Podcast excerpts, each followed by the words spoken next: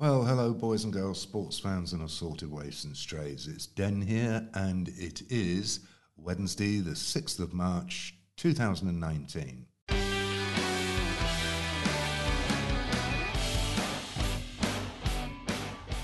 What have we got on today's agenda? Well, Target on sales growth and Salesforce on growth target. So Stuart says, I was right. Stuart listens as Target CEO congr- congratulates himself in is Target the easiest place to shop in the US as CEO boasts he was right about omnichannel vision? Quotage from the CEO. I think we can all agree at that time the plan was not met with universal applause. I won't name names, but a few people might have pulled me aside and said, Brian, are you sure this is the path you want to pursue? Do you really want to bet the company on stores? At that time, people were closing stores, not opening them. They were cutting costs, not investing in their teams but we've never been a brand that falls in line with the crowd. And in his commentary, Stuart says, well, see also delivering digital growth, how Target Store as hub strategy paid off. I'm going to include a link in this in the notes to this particular show. Moving on, heading for high. Stuart on the latest Salesforce ambitions in Salesforce sets target of 28 billion revenue by 2023 as economic confidence holds. And quotage from Marc Benioff.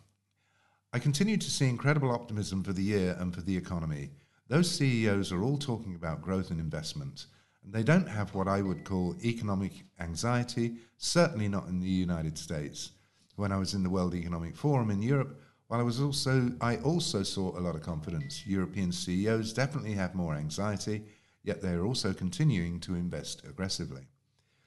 And Stuart thinks these are strong numbers as Salesforce enters its third decade this week. The only problem is, is that Wall Street took the jitters at it and weren't very happy, but there we go. Gates. Barb on personalization in gated offers, a different approach to personalization that gives consumers control. Quotage. A gated offer also works well with privacy regulations because it requires explicit consent. Consumers self identify and proactively choose to provide their information in exchange for a good deal.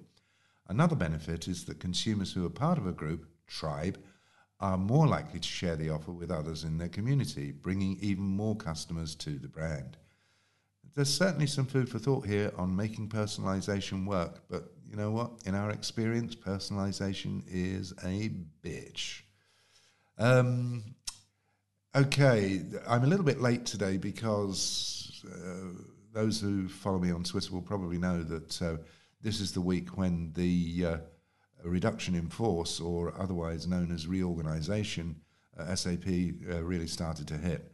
Um, the picture is confused. The picture is murky. There's lack of clarity on a bunch of things, which shouldn't surprise given that SAP's communication on this has not exactly been pristine. But this is what I know so far, and that is that entire teams are being disposed of.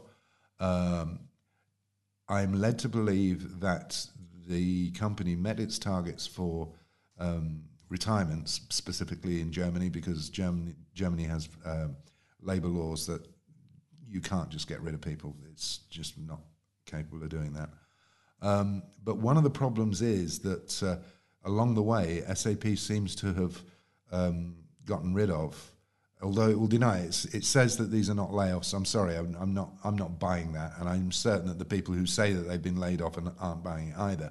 But um, and what SAP is saying is that there's something like 3,000 open positions, and people have until April to um, to apply for those.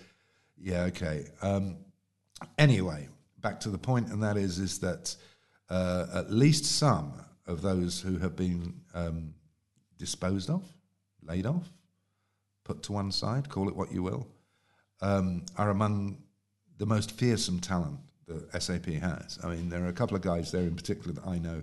There's actually quite a few guys there that I know, but um, there's a few guys there that I know that I would hold them up as being absolutely world class from a development perspective. And uh, why SAP has chosen to uh, let these folk go is a, an absolute mystery to me because apart from anything else, developers of the caliber that I'm talking about are those who actually help sales enablement. And without those guys and without the expertise that those folk have got, how do you continue? Well, as I say, there are plenty of questions. Uh, I know SAP wants to talk to me. I probably shouldn't make too many inflammatory comments about this, and, um, and that's always difficult because whenever anybody is uh, uh, is let go, it's hard. I've done three factory disposals in my time, so I know what it means. Um, uh, but it's especially worrying when excellent talent goes out the door. Anyway, that's it from me for today, and we will see you the next time. See you later, boys and girls. Cheers.